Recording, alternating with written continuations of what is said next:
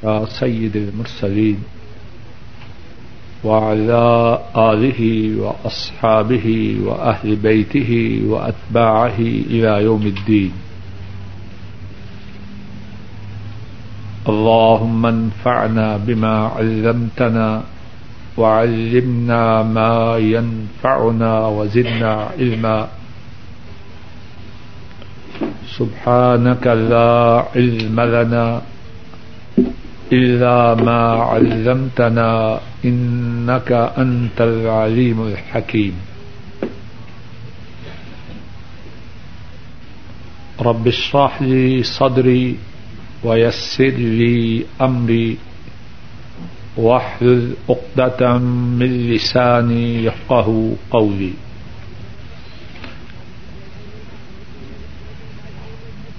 گزشتہ تین دروس میں طالوت طالوت اور جالوت کا جو قصہ ہے اس کے متعلق سورہ البقرہ کی جو آیات کریمہ ہیں ان کے حوالہ سے اللہ کی توفیق سے گفتگو ہو رہی ہے۔ گزشتہ دروس میں اس قصہ میں اس واقعہ میں جو دروس و عبرتیں جو اسباق اور نصیحتیں ہیں اللہ کی توفیق سے ان میں سے کچھ باتوں کا ذکر ہو چکا ہے۔ آج کے درس میں ایک دو باتیں اسی قصہ کے حوالہ سے اور اللہ کی توفیق سے عرض کرنی ہے، اور آج کے درس میں جو باتیں کہنی ہیں ان میں سے پہلی بات یہ ہے کہ اللہ مالک الملک جالوت کے مارے جانے، جالوت کی لشکر جالوت کے لشکر کی شکست اور طالوت کی کامیابی کو بیان کرنے کے بعد فرماتے ہیں وَلَوْلَا دَفْعُ اللَّهِ النَّاسَ بَعْضَهُمْ بِبَعْضٍ لَفَسَدَتِ الْأَرْضُ وَلَكِنَّ اللَّهَ ذُو فَضْلٍ عَلَى الْعَالَمِينَ۔ اللہ فرماتے ہیں اگر اللہ لوگوں کو ایک دوسرے کے ساتھ دفع نہ کریں، کچھ لوگوں کو دوسرے لوگوں کے ساتھ دور نہ کریں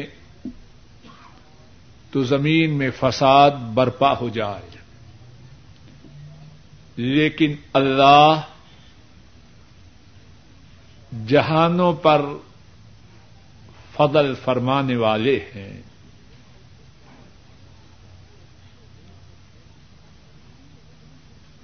آیت کریمہ کا یہ ایک ٹکڑا ہے، اس کے حوالہ سے آج کے درس میں دو باتیں اللہ کی توفیق سے عرض کرنی ہیں۔ پہلی بات یہ ہے کہ جہاد میں، اللہ کی راہ میں لڑائی میں، اگرچہ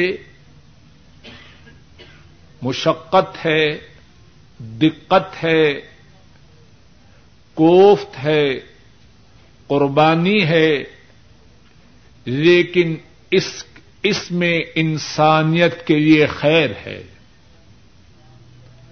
اس میں انسانیت کے لیے بھلائی ہے،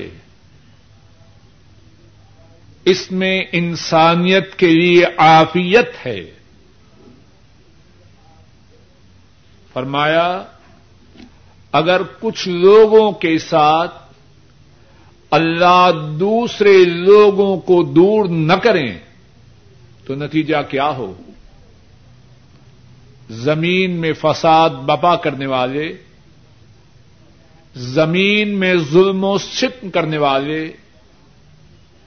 زمین میں اللہ کی نافرمانی کرنے والے, زمین میں سرکشی و بغاوت کرنے والے, زمین میں اللہ کے بندوں کو اللہ کی بندگی سے روکنے والے,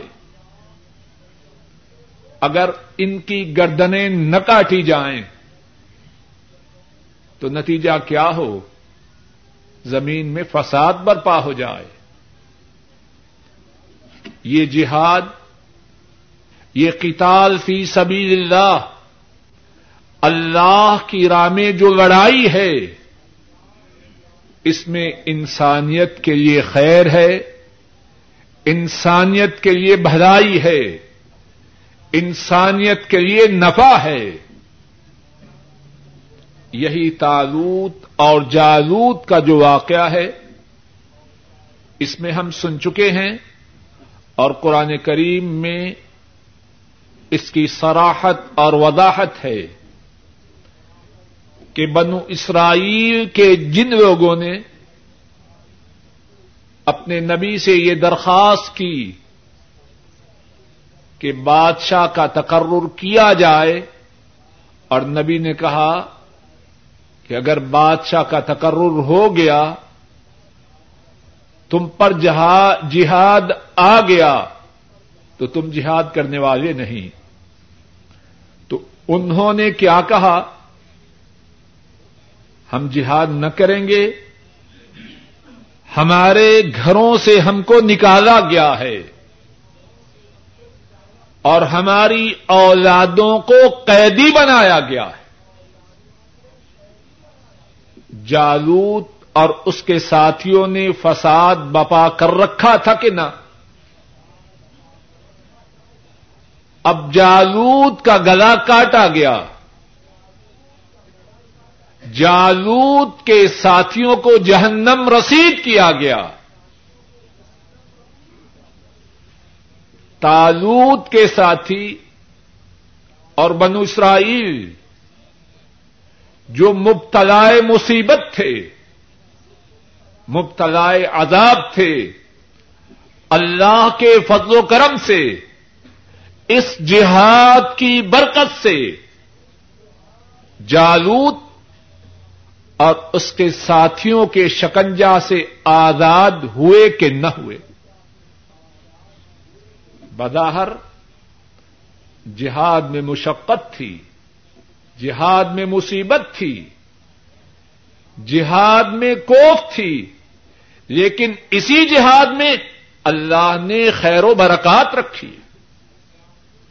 قرآن کریم میں ایک سے زیادہ مقامات پر اللہ نے جہاد میں جو خیر و برکات ہیں ان کا ذکر فرمایا ہے. سورہ البقرہ بقرہ ہی میں صفحہ نمبر چونتیس, آیت کریمہ نمبر دو سو سولہ, پہلی سطر ہے کتب علیکم القتال وہو کرہ لکم وعسیٰ ان تکرہوا شیئا وہو خیر لکم وعسیٰ ان تحبوا شیئا وہو شر لکم واللہ یعلم وانتم لا تعلمون. فرمایا تم پر جہاد فرض کیا گیا اور جہاد تمہیں ناپسندیدہ ہے, تمہاری طبیعتوں پہ گراں ہے. اور پھر کیا فرمایا؟ اور کتنے اچھے انداز سے اللہ مالک الملک نے بات سمجھائی. فرمایا قریب ہے، تم کسی چیز کو ناپسند کرو اور وہ چیز تمہارے لیے بہتر ہو۔ جہاد فرض ہوا اور تمہیں ناپسند ہے، لیکن سنو تم کون ہو، تمہاری پسند اور ناپسند اس کا حقیقت سے کیا تعلق ہے؟ فرمایا قریب ہے، تم کسی چیز کو ناپسند کرو اور وہی چیز تمہارے لیے بہتر ہو، اور قریب ہے تم کسی چیز کو پسند کرو اور وہ چیز تمہارے لیے بری ہو۔ اور پھر کیا فرمایا؟ واللہ یعلم وانتم لا تعلمون، اللہ جانتے ہیں اور تم جانتے نہیں۔ اللہ اکبر! سمجھنے والے کے لیے اس میں بہت کچھ ہے۔ میرا جو کسی چیز کو پسند کرنا ہے یا ناپسند کرنا ہے کس بنیاد پر ہے؟ میرے علم کی بنیاد پر ہے، میری معلومات کی بنیاد پہ ہے، اور میری معلومات کی حیثیت اللہ کے مقابلہ میں کیا ہے؟ واللہ یعلم وانتم لا تعلمون، تم نہیں جانتے اور اللہ جانتے ہیں۔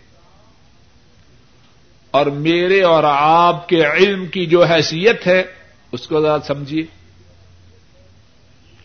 زمانے کتنے ہیں ساتھی، ذرا قریب ہو جائیں۔ اور میری ناقص رائے میں اس بات کے سمجھنے میں بڑی خیر ہے۔ زمانے کتنے ہیں؟ تین: ماضی، حال، مستقبل۔ میرا اور آپ کا علم کتنا ہے؟ ماضی سے ہم کتنے آگاہ ہیں؟ ماضی میں جو کچھ ہو چکا ہے اس میں اس کے متعلق ہماری معلومات کی حیثیت کیا ہے؟ ایک طرف سمندر کا پانی ہو اور ایک طرف قطرہ ہو، اور شاید کہ قطرے کو جو نسبت سمندر کے پانی سے ہے، ماضی کے متعلق ہماری معلومات ان کی نسبت ماضی کے متعلق جو اصل باتیں ہیں وہ اتنی بھی نہ ہو جتنی حیثیت کہ سمندر کے پانی کے مقابلہ میں قطرہ کی۔ مستقبل، اس کے متعلق ہمیں کیا خبر ہے؟ رات کو خوشی خوشی اپنے آفس سے واپس آ رہا ہے، لمبے لمبے پروگرام بنا رہا ہے، اور صبح ٹیبل پہ مدیر کی چٹھی ہے کہ ہم آپ کو ڈیوٹی سے فارغ کر رہے۔ ہوتا ہے کہ نہیں؟ ہے کہ نہیں بات؟ مستقبل ہم کیا جانتے ہیں؟ اور ذرا کوئی یہ دھوکہ نہ کھائے کہ ٹھیک ہے ماضی اور مستقبل کے متعلق تو ہماری معلومات تھوڑی ہیں، حال کے متعلق ہمارا علم بہت زیادہ ہے۔ یہ بھی ذرا سمجھ لیجیے۔ بیگم صاحبہ کے متعلق کہہ رہا ہے جتنی اچھی میری بیگم ہے شاید سارے ملک میں کسی کی اچھی اتنی بیگم نہ ہو، اور شام کو کہہ رہا ہے اس کو طلاق ہے۔ ہے کہ نہیں؟ مذاق کے لیے نہیں کہہ رہا۔ چاہتا ہوں کہ بات سمجھا سکوں اور سمجھ سکوں۔ ہوتا ہے کہ نہیں ایسا؟ وہی بیگم ہے، ابھی سورج غروب نہیں ہوا، سمجھانے والے سمجھا رہے ہیں، کہتا ہے ٹھیک ہے آپ کی بات۔ اس بیگم کے ساتھ رہنے کی بجائے تنہا رہنا بہتر ہے۔ اور بلکہ یوں بھی کہتا ہے اس کے ساتھ زندہ رہنے سے موت بہتر ہے, ہے کہ نہیں یہ بات. واللہ یعلم وانتم لا تعلمون, اللہ جانتے ہیں اور تم نہیں جانتے. اپنے فیصلے, اپنی پسند, اپنی ناپسند کس کے تابع کرنی چاہیے؟ جو جاننے والے ہیں اس میں خیر ہے. تو بات یہ کہہ رہا ہوں, آج کے درس میں جو پہلی بات ہو رہی ہے طالوت و جالوت کے قصہ کے حوالہ سے جہاد, قتال فی سبیل اللہ, اس میں خیر ہے. اگرچہ یہ بات کچھ طبیعتوں پر گراں ہے, کچھ مزاج اس سے ناگواری کا اظہار کرتے ہیں, لیکن اس میں خیر. سورہ الحج میں جہاد کے فوائد کا ذکر کرتے ہوئے اللہ فرماتے ہیں آیت نمبر چالیس, تیسری سطر, وَلَوْلَا دَفْعُ اللَّهِ النَّاسَ بَعْضَهُمْ بِبَعْضٍ لَهُدِّمَتْ صَوَامِعُ وَبِيَعٌ وَصَلَوَاتٌ وَمَسَاجِدُ يُذْكَرُ فِيهَا اسْمُ اللَّهِ كَثِيرًا. فرمایا اگر اللہ کچھ لوگوں کو دوسرے لوگوں کے ساتھ دور نہ کرے تو کیا ہو, یہ جو عبادت گاہیں ہیں, نصرانیوں کے گرجے ہیں, یہودیوں کے عبادت خانے ہیں اور مسجدیں جن میں اللہ کا بہت زیادہ ذکر کیا جاتا ہے, یہ سب گرا دیے جائیں. اگر اللہ کچھ لوگوں کے ساتھ دوسرے لوگوں کو دور نہ کریں, فرمایا یہ جو عبادت خانے ہیں ان کو گرا دیا جائے, ان کو زمین بوس کر دیا جائے. رسول مکرم صلی اللہ علیہ وسلم, ان کے ساتھ مکہ والوں نے کیا کچھ نہ کیا. عبادت کرتے ہوئے دیکھ کر راضی ہوتے یا ناراض ہوتے. سجدہ کی حالت میں ظالم گندگی آپ کی پشت مبارک پہ رکھتے, گلے میں چادر ڈال کر یہ کوشش کرتے کہ گلا گٹ جائے اور زندگی ختم ہو جائے, اور مجبور ہو کے مسلمان مکہ مکرمہ سے ہجرت کر کے پہلے کچھ حبشہ میں گئے, بعد میں مسلمان مدینہ طیبہ چلے گئے. اہل مکہ کی سرکشی کا, ان کی طغیانی کا, ان کی بغاوت کا علاج ہوا تو کس طرح ہوا؟ اللہ کے فضل و کرم سے جہاد سے ہوا. پہلی بات یہ ہے کہ جہاد میں اللہ نے خیر رکھی ہے, اور دوسری بات, اور اس کا ضمناً ذکر پہلی بات میں ہو رہا ہے, وہ کیا ہے؟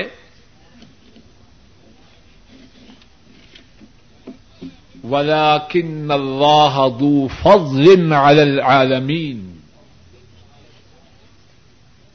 یہ جو جہاد کو اللہ نے فرض کیا,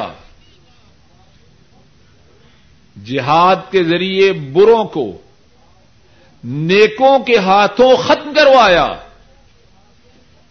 اس کے پس منظر میں ہے کیا؟ ولكن الله ذو فضل على العالمين. یہ حکم ہے اللہ کی جانب سے. اور اللہ کون ہے؟ اللہ جہان والوں پہ مہربانی کرنے والے. اللہ اکبر. اور جب یہ بات سمجھ میں آ جائے اللہ کے احکامات کو ماننا آسان ہو جائے. جہاد کی جو تھوڑی سی حکمت ہے وہ بیان کی جا چکی ہے، اور اس حکمت کے پس منظر میں اللہ کی عنایت ہے، اللہ کی کرم نوازی ہے، اللہ کی نوازش ہے. اور اللہ کون ہے؟ اللہ وہ ہیں جو انسانیت کے خالق ہیں. جب اللہ انسانیت کے خالق ہیں تو وہ سمجھتے ہیں کہ نہیں کہ انسانیت کی خیر کس میں ہے اور انسانیت کی برائی کس میں ہے. سمجھتے ہیں کہ نہیں؟ الا یعلم من خلق وہو اللطیف الخبیر. خبردار، جس کو انہوں نے پیدا فرمایا ہے وہ اس کو جانتے ہیں، اور وہ باریک بین اور خبردار ہیں. اور دوسرے مقام پہ فرمایا الا لہ الخلق والامر. تخلیق ان کی ہے اور حکم کس کا چلے گا؟ اسی کا چلے گا جس کی تخلیق ہے. جو چیز کوئی بنائے اس کے چلانے کے لیے کس کا حکم چلتا ہے؟ یہ مکبر، یہ مائک جس نے بنایا ہے، اس کا فنکشن کیسے ہوگا؟ میری مرضی سے یا اس کی مرضی سے؟ گاڑی خریدتے ہیں، گاڑی بنانے والوں نے ایک بکلیٹ ساتھ رکھی اور بکلیٹ میں لکھا ہے کہ گاڑی کو آپریٹ کیسے کرنا. اس میں پیٹرول ڈالو، اتنے کلو میٹر چل جائے، اس کا سیفون بدلو، اس کا زیت بدلو. ہے کہ نہیں؟ اب ان کی چلے گی یا میری چلے گی؟ ایک شخص کہے نہیں مجھے گاڑی بڑی پسند ہے، میں اس میں پیٹرول نہیں ڈالوں گا، خالص دودھ ڈالوں گا. گاڑی چلے گی یا اس کا ستیاناش ہو جائے گا؟ پیٹرول نہیں ڈالوں گا، شہد ڈالوں گا. گاڑی چلے گی؟ الا لہ الخلق والامر. بات سمجھنے کی ہے اور آسان بات ہے، کچھ مشکل نہیں. الا لہ الخلق والامر. خبردار، تخلیق ان کی ہے اور حکم بھی انہی کا ہے. یہ بات ہماری سمجھ میں کیوں نہ آئے؟ ٹویوٹا بنائے تو جاپانی کمپنی، اور حکم چلے کسی ماجے اور گامے کا، گاڑی چلے گی یا برباد ہوگی؟ جس نے بنائی ہے گاڑی اسی کی تعلیمات کے مطابق چلائی جائے گی، وگرنہ بربادی ہے. اور چھوٹی مثال سمجھیے، ٹیپ ریکارڈر ہے،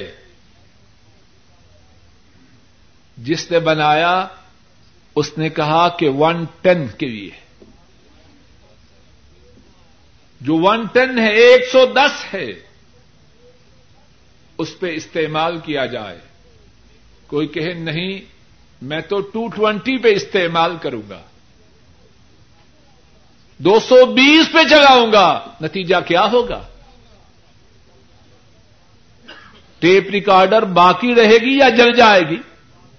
اور شاید کتنے لوگ غلطی سے یہ تجربہ کر بھی چکے ہو. الا لہ الخلق والامر. تخلیق ان کی، حکم ان کا.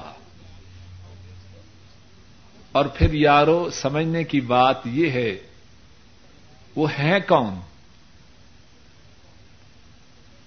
تخلیق ان کی حکم ان کا نہ بھی مانے تب بھی حکم انہی کا چلے گا، لیکن سمجھے تو صحیح وہ ہے کون، وہ کتنے رحیم ہیں، کتنے شفیق ہیں، کتنے مہربان ہیں. وہ وہ ہیں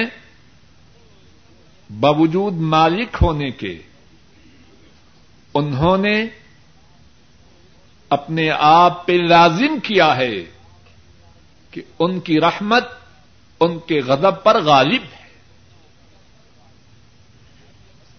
کتنے رحیم ہیں ہمارے رب.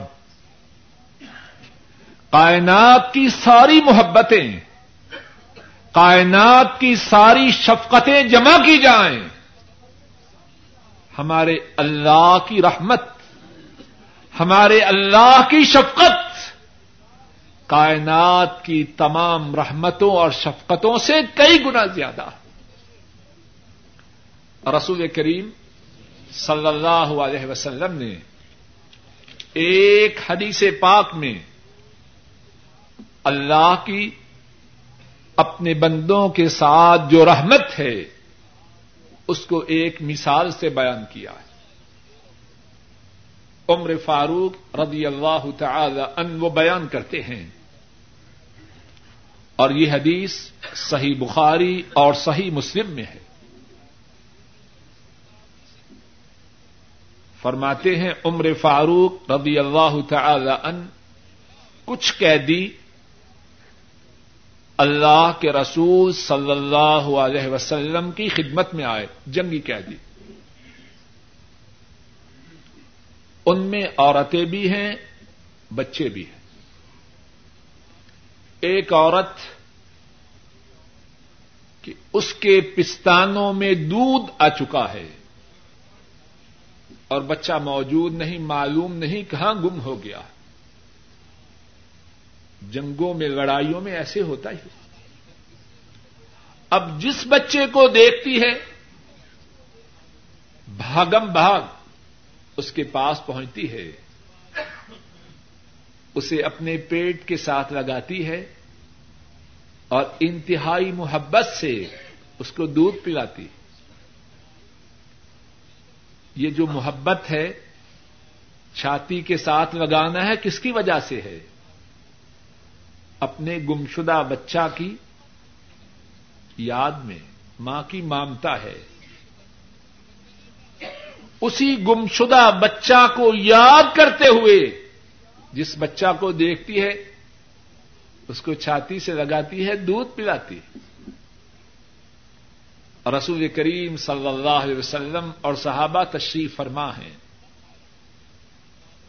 آپ فرماتے ہیں اترون هذه طارحة ولدها في النار، ساتھیو تمہارا کیا خیال ہے یہ عورت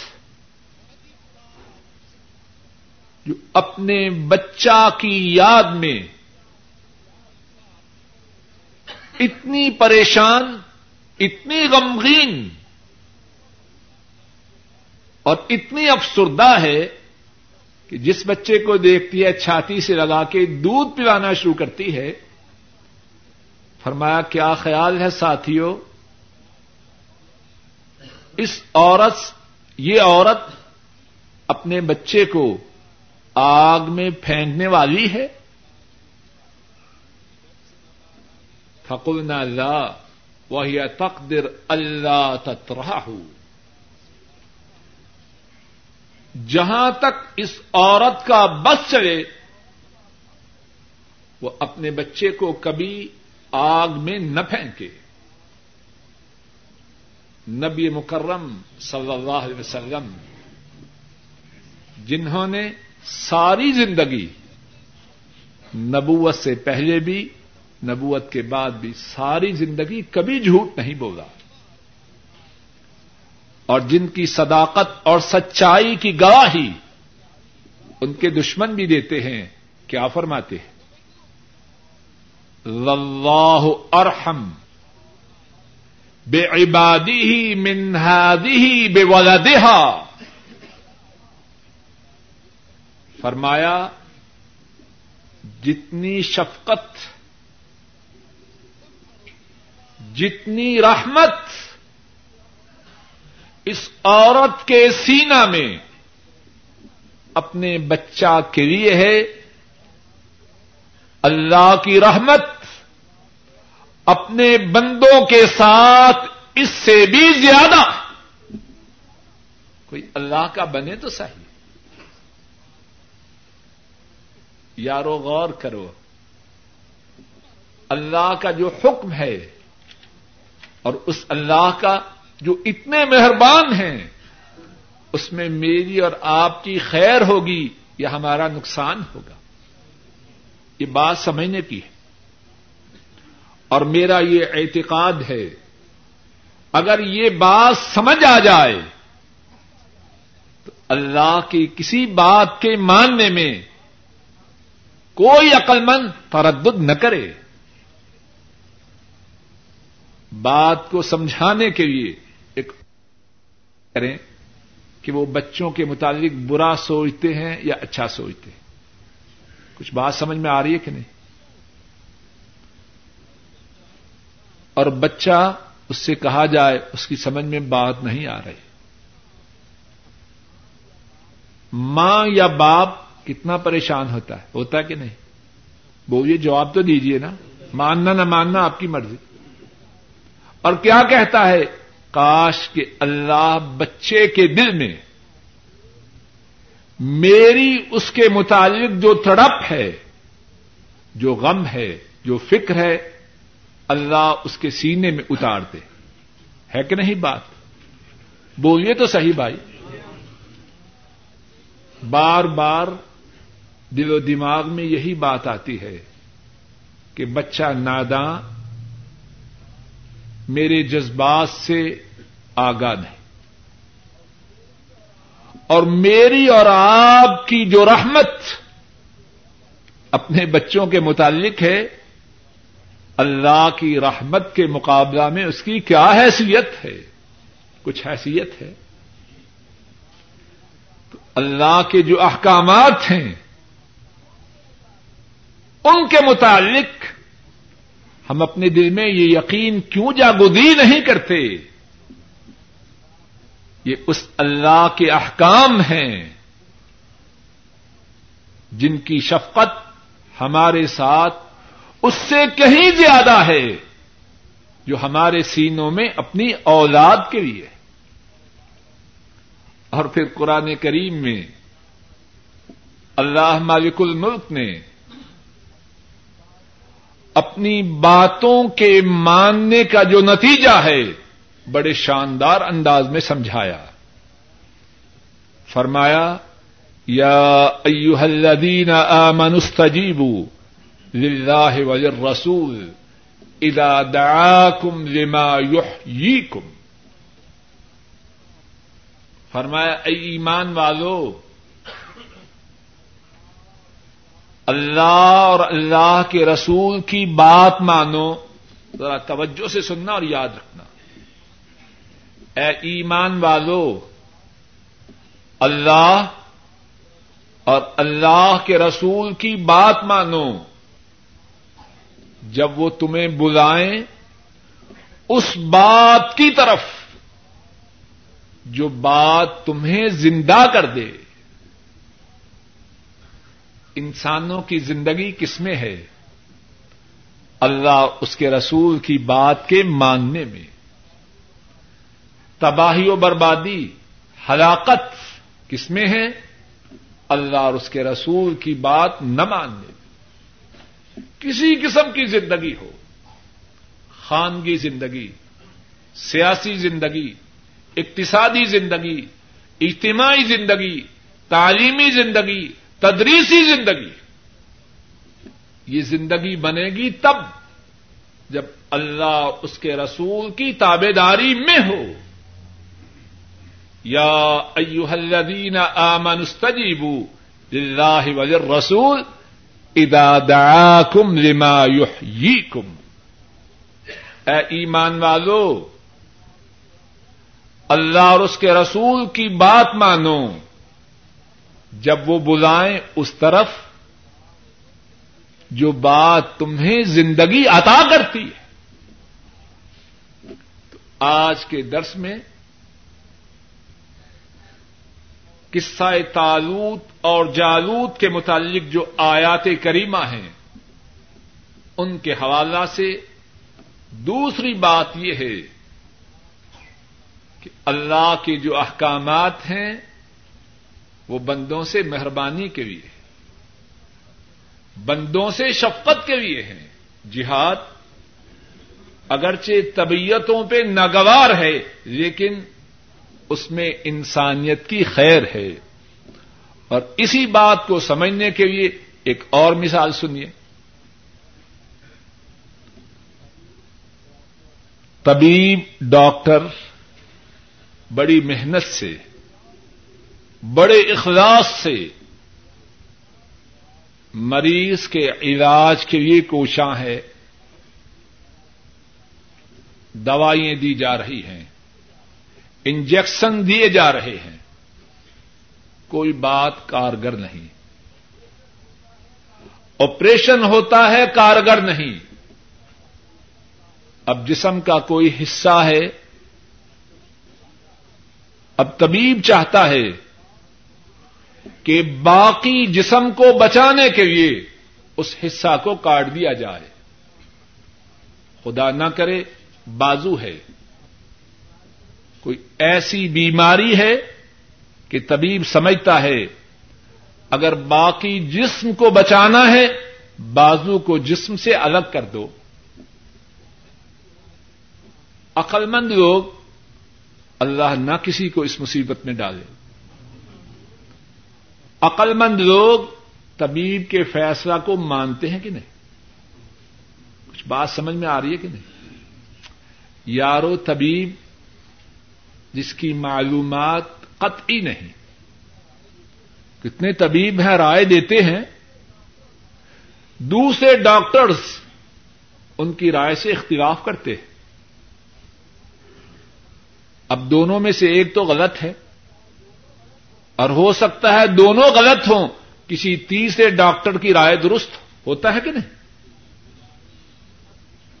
یارو طبیب ڈاکٹر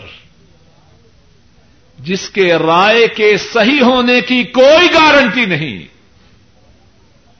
وہ ماننے والا تو عقل مند اور نہ ماننے والا بے وقوف، اور سارے رشتے دار کہتے ہیں اپنی جان کے ساتھ ظلم نہ کرو۔ جب ڈاکٹروں کے بورڈ نے فیصلہ کر دیا ہے تو مانو، کہتے ہیں کہ نہیں؟ اللہ کے فیصلہ کے متعلق ہماری کیا رائے، ہماری سمجھ میں بات کیوں نہیں آتی؟ ڈاکٹروں کا ایک بورڈ نہیں دس بورڈ بھی بیٹھ جائیں،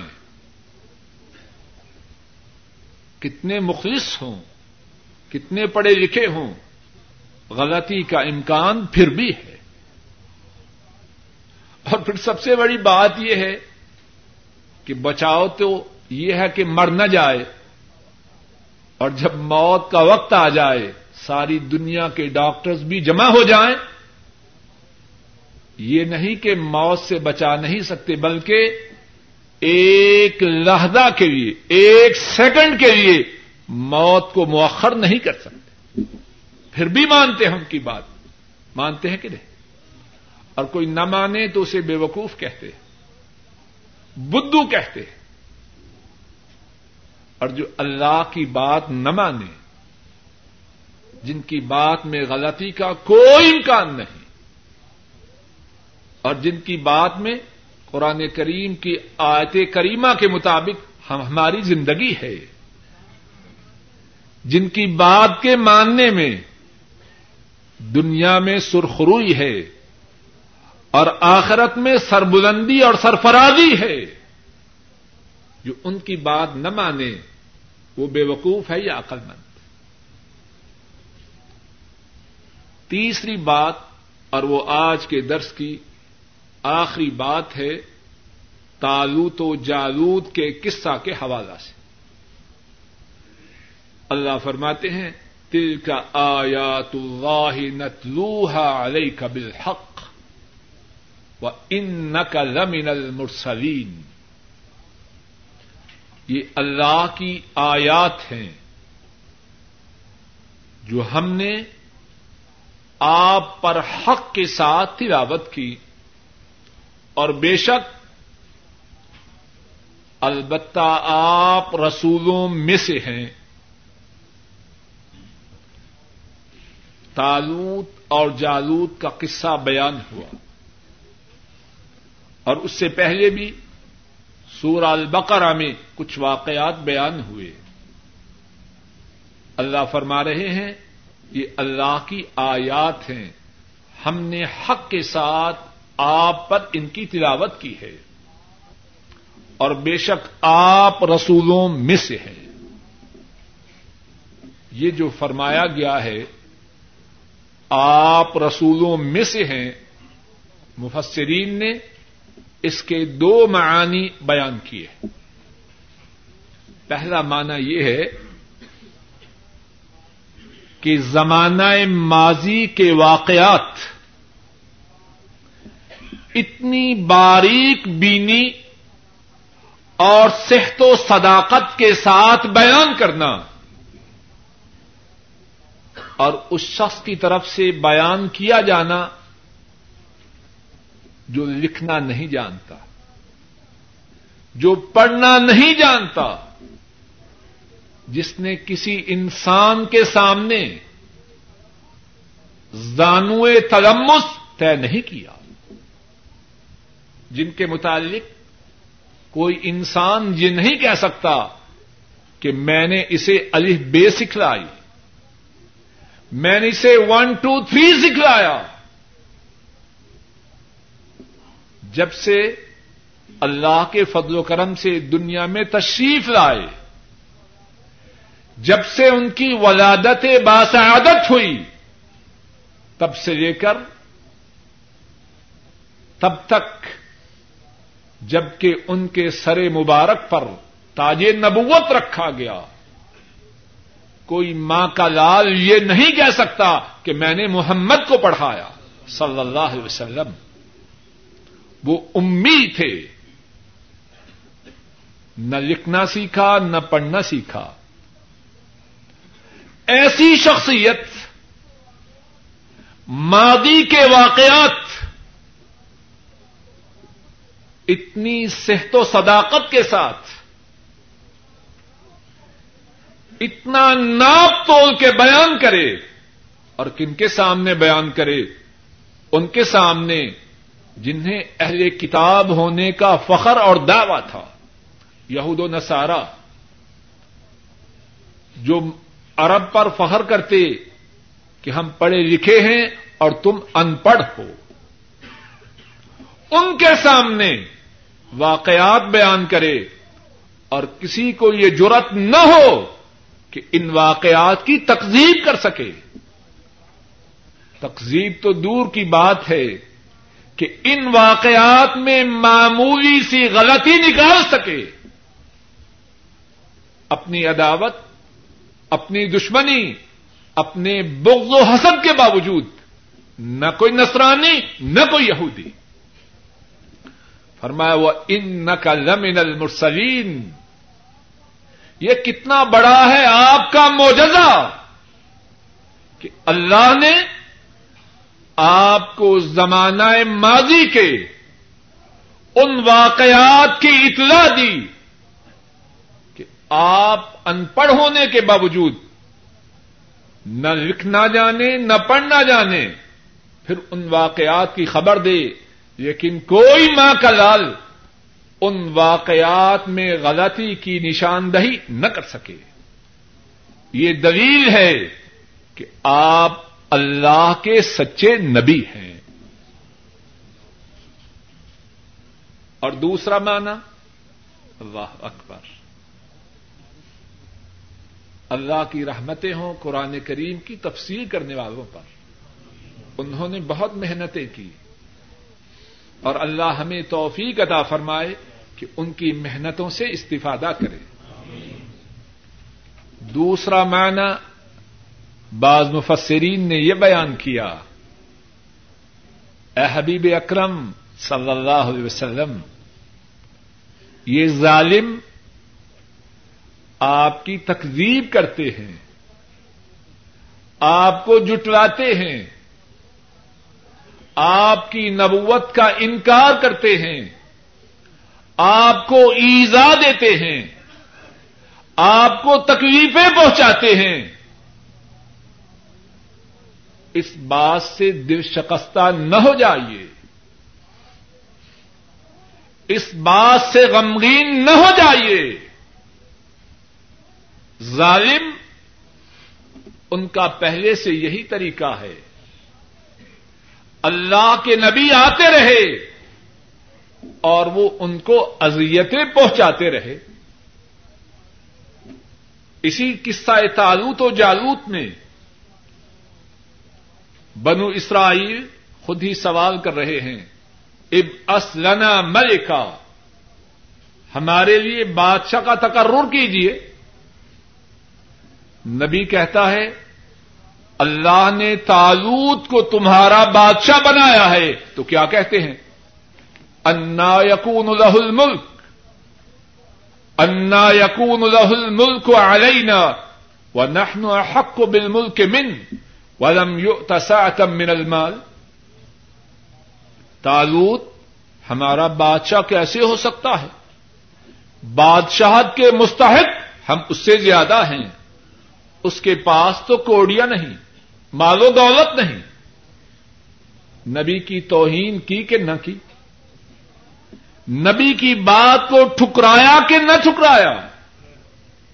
فرمایا انک لمن المرسلین، اے حبیب کریم صلی اللہ علیہ وسلم ان ظالموں کی سرکشی کی وجہ سے، ان ظالموں کے برے سلوک کی وجہ سے جو آپ سے کر رہے ہیں، آپ پریشان نہ ہو جائیے، آپ افسردہ نہ ہو جائیے، آپ اللہ کے سچے نبی ہیں اور ظالموں کا جو طریقہ آپ سے ہے وہ آپ ہی سے نہیں، آپ سے پہلے انبیاء کے ساتھ بھی ان ظالموں نے ایسا ہی برتاؤ کیا۔ اللہ مالک الملک اپنے فضل و کرم سے کہنے والے کو اور سب سننے والوں کو قرآن کریم سے جوڑ دے۔ ہماری جو معمولیاں ہماری جو معمولی حقیر سی نیکیاں ہیں اللہ نے قبول فرمائے، ہماری جو غلطیاں ہیں، ہمارے جو گناہ ہیں اللہ ان گناہوں کو معاف فرمائے۔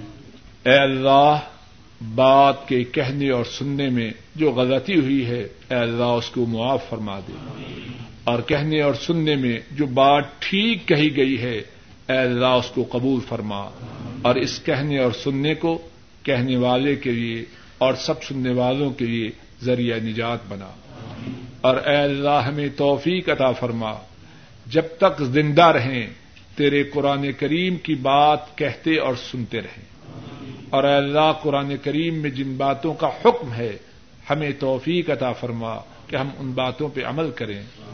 اے اللہ جن باتوں سے قرآن کریم میں روکا گیا ہے اے اللہ اپنے فضل و کرم سے ان باتوں سے ہمیں دور فرما۔ اے اللہ ہمارے بوڑھے ماں باپ پہ رحم فرما، اے اللہ ہمارے بوڑھے ماں باپ کی پریشانیوں کو دور فرما، اے اللہ ہمارے بوڑھے ماں باپ کی بیماریوں کو دور فرما، اے اللہ ہمارے بوڑھے ماں باپ کو ایمان والی، عافیت والی، سکون والی، صحت والی، اطمینان والی زندگی نصیب فرما۔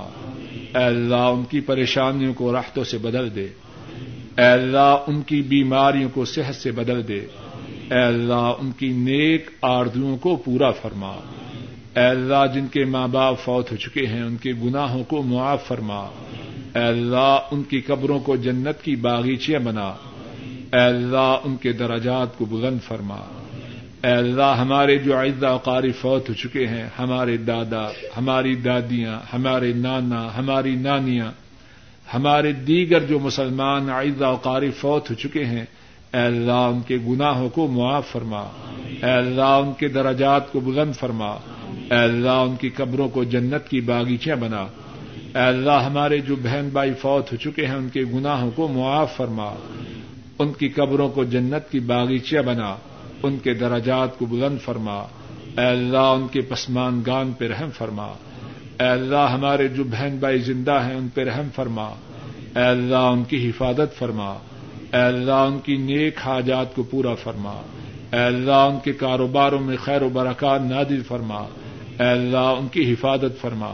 اے اللہ ان کی حفاظت فرما۔ اے اللہ ان کی پریشانیوں کو دور فرما۔ اے اللہ ان کی نیک حاجات کو پورا فرما۔ اے اللہ ان کے گھروں میں خیر و برکات نازل فرما۔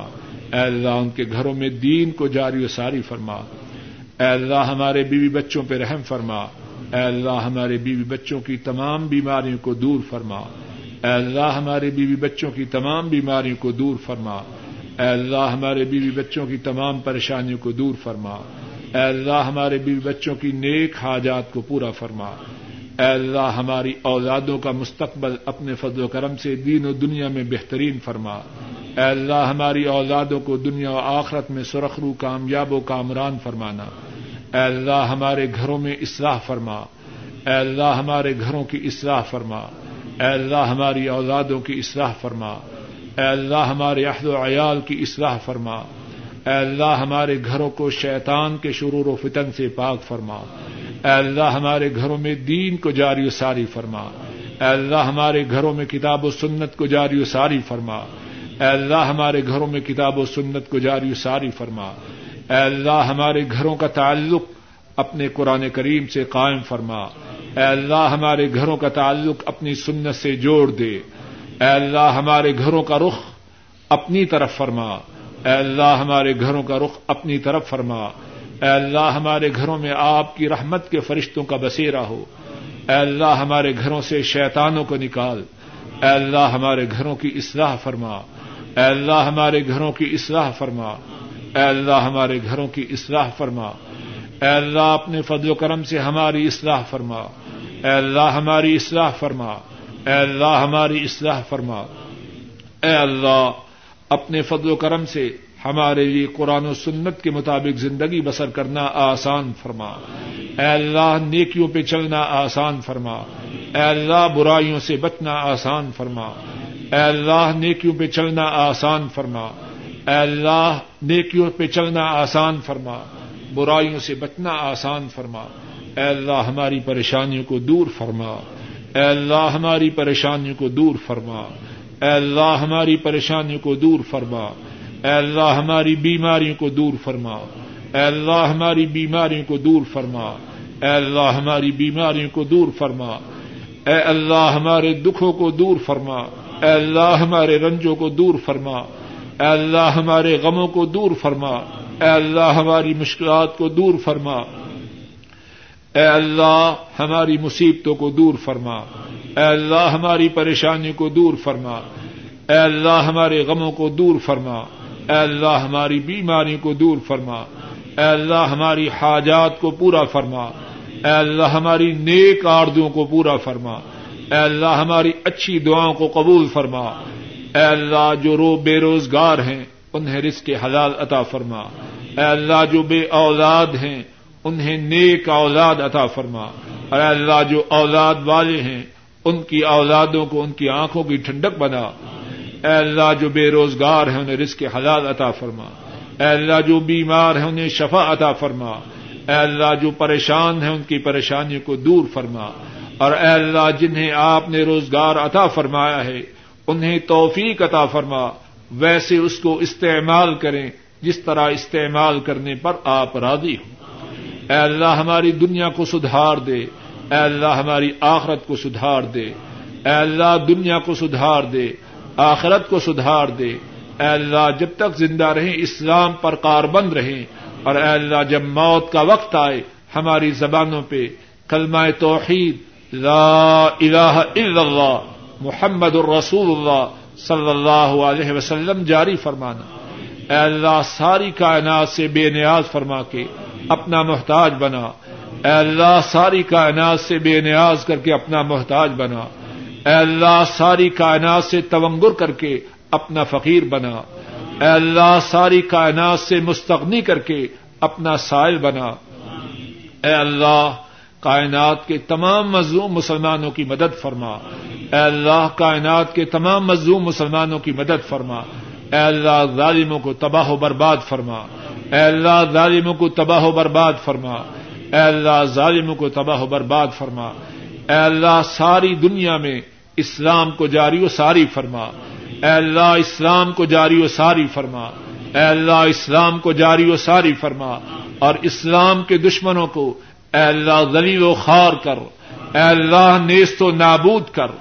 اے اللہ اپنے فضل و کرم سے کل قیامت کے دن ہم سب کو اپنے عرش عظیم کا سایہ نصیب فرمانا، رسول کریم صلی اللہ علیہ وسلم کے حوض کوثر سے پانی نصیب فرمانا، رسول کریم صلی اللہ علیہ وسلم کی شفاعت نصیب فرمانا، اور اے اللہ جنت الفردوس میں اپنے حبیب کریم صلی اللہ علیہ وسلم کی صحبت اور اپنا دیدار نصیب فرمانا۔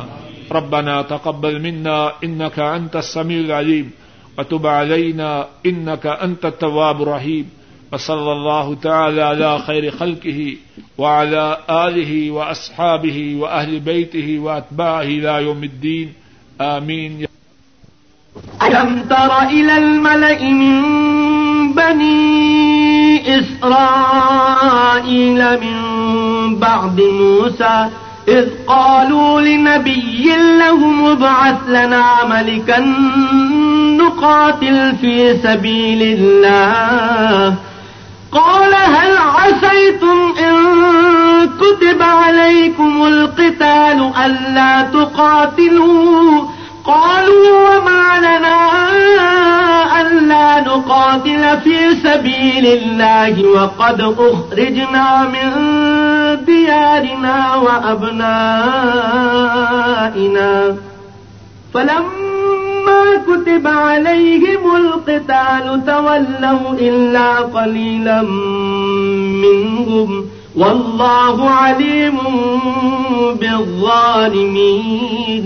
بھلا تم نے بنی اسرائیل کی ایک جماعت کو نہیں دیکھا جس نے موسیٰ کے بعد اپنے پیغمبر سے کہا کہ آپ ہمارے لیے ایک بادشاہ مقرر کر دیں تاکہ ہم خدا کی راہ میں جہاد کریں؟ پیغمبر نے کہا کہ اگر تم کو جہاد کا حکم دیا جائے تو عجب نہیں کہ لڑنے سے پہلوتی ہی کرو۔ وہ کہنے لگے کہ ہم راہ خدا میں کیوں نہ لڑیں گے جبکہ ہم وطن سے خارج اور بال بچوں سے جدا کر دیے گئے، لیکن جب ان کو جہاد کا حکم دیا گیا تو چند اشخاص کے سوا سب پھر گئے، اور خدا ظالموں سے خوب واقف ہے۔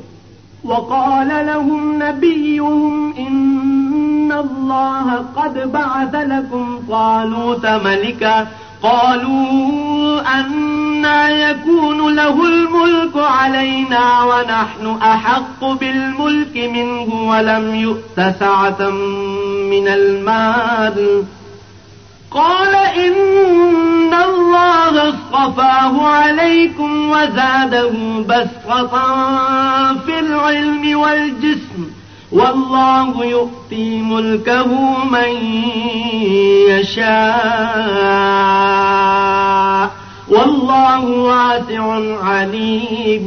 اور پیغمبر نے ان سے یہ بھی کہا کہ خدا نے تم پر طالوت کو بادشاہ مقرر فرمایا ہے، وہ بولے کہ اسے ہم پر بادشاہی کا حق کیوں کر ہو سکتا ہے، بادشاہی کے مستحق تو ہم ہیں، اور اس کے پاس تو بہت سی دولت بھی نہیں۔ پیغمبر نے کہا کہ خدا نے اس کو تم پر فضیلت دی ہے اور بادشاہی کے لیے منتخب فرمایا ہے، اس نے اسے علم بھی بہت سا بخشا ہے اور تن و توش بھی بڑا عطا کیا ہے، اور خدا کو اختیار ہے جسے چاہے بادشاہی بخشے، وہ بڑا کشائش والا اور دانا ہے۔ وقال لهم نبيهم إن آية ملكه أن يأتيكم التابوت فيه سكينة من ربكم وبقية وبقية مما ترك آل موسى وآل هارون تحمله الملائكة، إن في ذلك لآية لكم إن كنتم مؤمنين۔ اور پیغمبر نے ان سے کہا کہ ان کی بادشاہی کی نشانی یہ ہے کہ تمہارے پاس ایک صندوق آئے گا جس کو فرشتے اٹھائے ہوئے ہوں گے، اس میں تمہارے پروردگار کی طرف سے تسلی بخشنے والی چیز ہوگی، اور کچھ اور چیزیں بھی ہوں گی جو موسیٰ اور ہارون چھوڑ گئے تھے، اگر تم ایمان رکھتے ہو تو یہ تمہارے لیے ایک بڑی نشانی ہے۔ فلما فصل طالوت بالجنود قال إن الله مبتليكم بنهر فمن شرب منه فليس مني ومن لم يطعمه فإنه مني إلا من اغترف غرفة بيده فشربوا منه إلا قليلا منهم فلما جاوزه هو والذين آمنوا معه قالوا لا طاقة لنا اليوم بجالوت وجنوده قال الذين يظنون أنهم ملاقو الله كم من فئة كم من فئة قليلة غلبت فئة كثيرة بإذن الله واللہ مع الصابرین. غرض جب طالوت فوج لے کر روانہ ہوا تو اس نے ان سے کہا کہ خدا ایک نہر سے تمہاری آزمائش کرنے والا ہے، جو شخص اس میں سے پانی پی لے گا اس کی نسبت تصور کیا جائے گا کہ وہ میرا نہیں، اور جو نہ پیے گا وہ سمجھا جائے گا کہ میرا ہے، ہاں اگر کوئی ہاتھ سے چلو بھر پانی لے لے تو خیر. جب وہ لوگ نہر پر پہنچے تو چند شخصوں کے سوا سب نے پانی پی لیا. پھر جب طالوت اور مومن لوگ جو اس کے ساتھ تھے نہر کے پار ہو گئے تو کہنے لگے کہ آج ہم میں جالوت اور اس کے لشکر سے مقابلہ کرنے کی طاقت نہیں. جو لوگ یقین رکھتے تھے کہ ان کو خدا کے روبرو حاضر ہونا ہے وہ کہنے لگے کہ بسا اوقات تھوڑی سی جماعت نے خدا کے حکم سے بڑی جماعت پر فتح حاصل کی ہے، اور خدا استقلال رکھنے والوں کے ساتھ ہے. وَلَمَّا بَرَزُوا لِجَالُوتَ وَجُنُودِهِ قَالُوا رَبَّنَا أَفْرِغْ عَلَيْنَا صَبْرًا وَثَبِّتْ أَقْدَامَنَا وثبت أقدامنا وانصرنا على القوم الكافرين. اور جب وہ لوگ جالوت اور اس کے لشکر کے مقابل میں آئے تو خدا سے دعا کی کہ اے پروردگار ہم پر صبر کے دہانے کھول دے اور ہمیں لڑائی میں ثابت قدم رکھ اور لشکر کفار پر فتح یاب کر. فهزموهم بإذن الله وقتل داود جالوت وآتاه الله الملك والحكمة وآتاه الله الملك والحكمة وعلمه مما يشاء ولولا دفع الله الناس بعضهم ببعض لفسدت الأرض ولكن اللہ ذو فضل علی العالمین. تو طالوت کی فوج نے خدا کے حکم سے ان کو ہزیمت دی اور داؤد نے جالوت کو قتل کر ڈالا، اور خدا نے ان کو بادشاہی اور دانائی بخشی اور جو